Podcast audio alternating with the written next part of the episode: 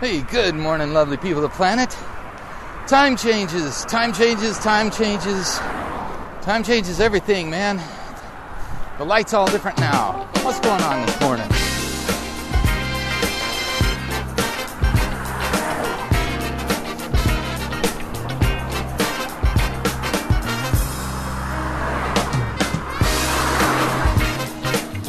Good morning, lovely people of the planet. This is Jeff O. This is the morning ride.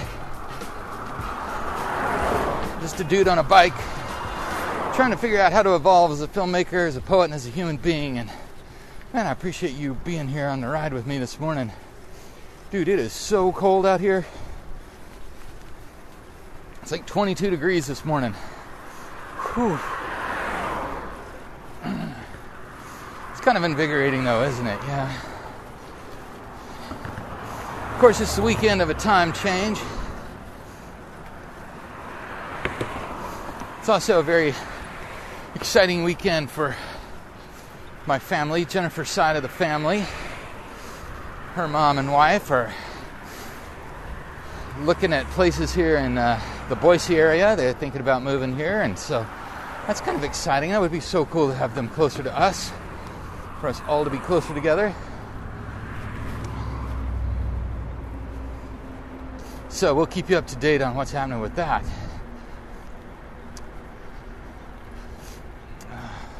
Poor guy. Fixing a flat on the side of the road there. Side of the trail. Boy, time changes, folks. This one's always hard on me because, like, I get used to the light, and now that I'm uh, aggressively a different kind of photographer, uh, man, uh, knowing what, knowing when to leave. Like if I leave at, uh, you know, ten to eight, I can catch the light in this one place that I've been trying to capture this photo or something. But if I leave at five till eight, I'm not going to get it. Now I have no idea.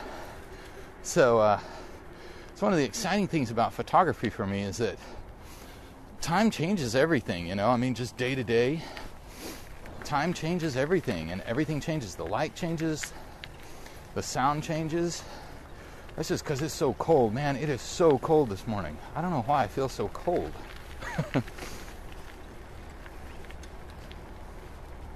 feel cold and all the lights are, have gone out. so, do you guys have a good weekend? You see any other uh, Oscar movies? So, uh, we did, we saw the Green Book over the weekend with the fam over at E&M's place. Thanks for hosting us, E&M.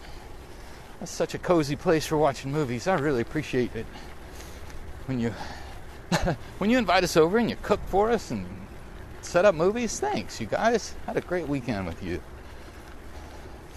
But we watched the Green Book, and uh, and it's an interesting film because, in a sense, not much happens in the film. They kind of go on a road trip together. These two dudes, um, an Italian American and a Black American. They're working together Italian American dude, uh, Viggo Mortensen, is uh, escorting, I think his name is Mukherjee, I think that's how you pronounce his last name, uh, in real life, not in the film. And he's a concert pianist. Anyway, it's kind of about the, the two of them as they're working through issues of being of being basically non-white because Italians weren't really even considered white in the, the, United States until what was it like 1916 or something. it was like, oh yeah, Italians. I guess they're kind of they're kind of white people too. It's kind of fascinating when you start looking at the history of things and then you understand these larger cultural contexts. Then you read headlines about the Green Book, and then you really get inflamed because it's like, wow, are these people trying to like just get people to click? I mean, is it just clickbaity titles on these articles that are talking about how racist it is? And and part of it is that yeah, kind of like I was saying last week, that one of the characters is he's he's racist, and so in order to portray that, um, he's racist. I don't understand why people have such a glitch with that in film. You have to have contrast in order to focus the light. That's not a photography reference, that's a poetic reference. But you got to have contrast, folks. That's how we uh, that's how we learn, right? Don't touch the stove. You can hear it a million times, but until you burn yourself, until you get that contrast between 98.6 and 212 degrees or whatever you're cooking at, whew, you learn real fast with contrast. Not so much without it. So, anyway, I was very glad that we saw it. I highly recommend the Green Book. I thought it was I thought it was really well done. It's kind of a slower moving film. It's about how both of these guys change internally more than any external event. I mean, there's little events that happen along the way, but really, really well done. I enjoyed it. Glad we got to see that one. Oh, and we also saw A Star is Born a couple weeks ago. I don't know if I talked about that one. Hey, good morning, guys. Also, highly recommend that one, especially for artists, because it it's one of those that kind of gets at oh, what's the struggle of the artist, and that one's such a tough one to get at because, again, how do you how do you show contrast on an inner thing that's as esoteric as the existential dilemma of a creative soul? That's a tough one. That's kind of what Poco a Poco is about. that one kind of sobered me up there for a second. Uh, it is so cold. Wow, they got the river running again, full speed. I know that's weird to say, but that is what's happening. They've got the river running again at full speed. It's really beautiful out here this morning.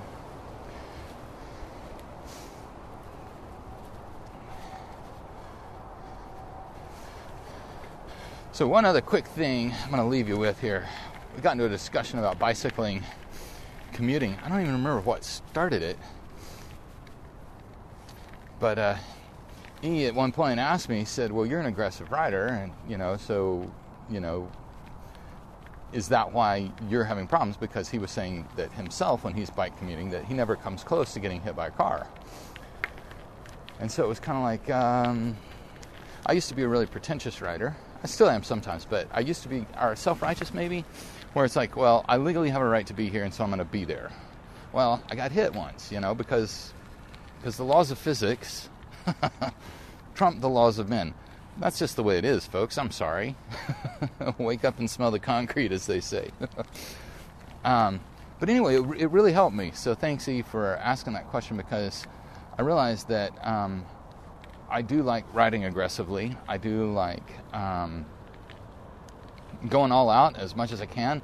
I, I like asserting my place in a community of other vehicles and uh, being a lightweight and small vehicle. Often I feel like I'm getting bullied by the cars who are doing stupid things. They're not obeying the laws, they're not paying attention, and so I feel vulnerable.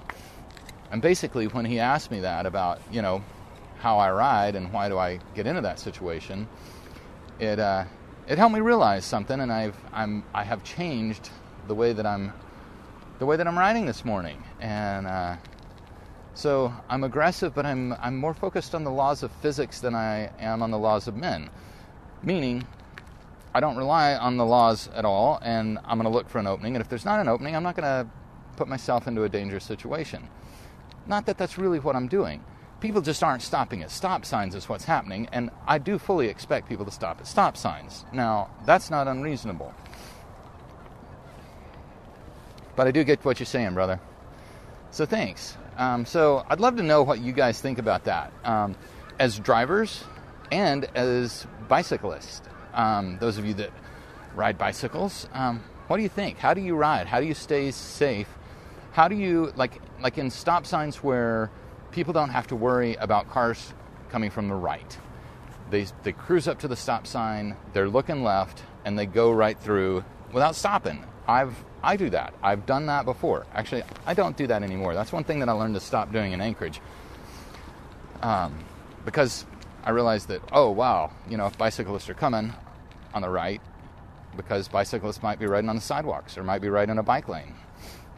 Anyway, I'm curious what you guys uh, think about that because it's an interesting thing because I don't believe that bicyclists should ride in a free for all fashion that a lot of bicyclists do. Um, you know, and then we've got kids, and you know, how much do they know about the, the, the laws? They're just dodging cars, I mean, basically. So it's, it's kind of a fascinating topic because I love biking, I love being safe, I also like riding aggressively. I also don't want to have to be bullied into thinking, well, I can't ride downtown because there's cars and they're not paying attention. So, uh, how do you guys reconcile this? What's what? Are, what are some tips? I would love to. I would. I'm asking for help. That's what. That's what's happening here. I would love to know some tips on how you guys uh, bike in urban environments safely, so that you're seen, so that you're not bullied, and uh, so that you get there safely. Is that a good? Is that it? Yeah, yeah. I think I mean that. So, uh, hey, folks. Um, I'm going to cut it short because it is really cold out here, and I'm I'm just I'm cold and I'm having a hard time thinking. Um, plus, I'm sleepy headed because the light's all different. What's with that? Did we get extra hours of sleep? Did we get fewer hours of sleep? I don't even know. I'm too I'm too tired. I know I'm kind of whiny this morning. I'm sorry. Take what you take what it is, right? Um, hey, folks, if you enjoy riding a bicycle, I hope that you get to get out on a bicycle. I hope that uh, you get to ride safely and aggressively.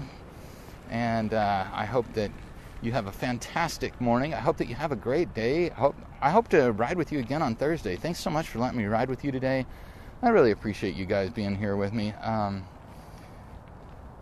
it's just nice riding with you. I appreciate it. Um, I hope that you enjoy your ride, whatever it is, this week. Um, I think it's the only one we got, folks. So I, I hope to see you again on it Thursday.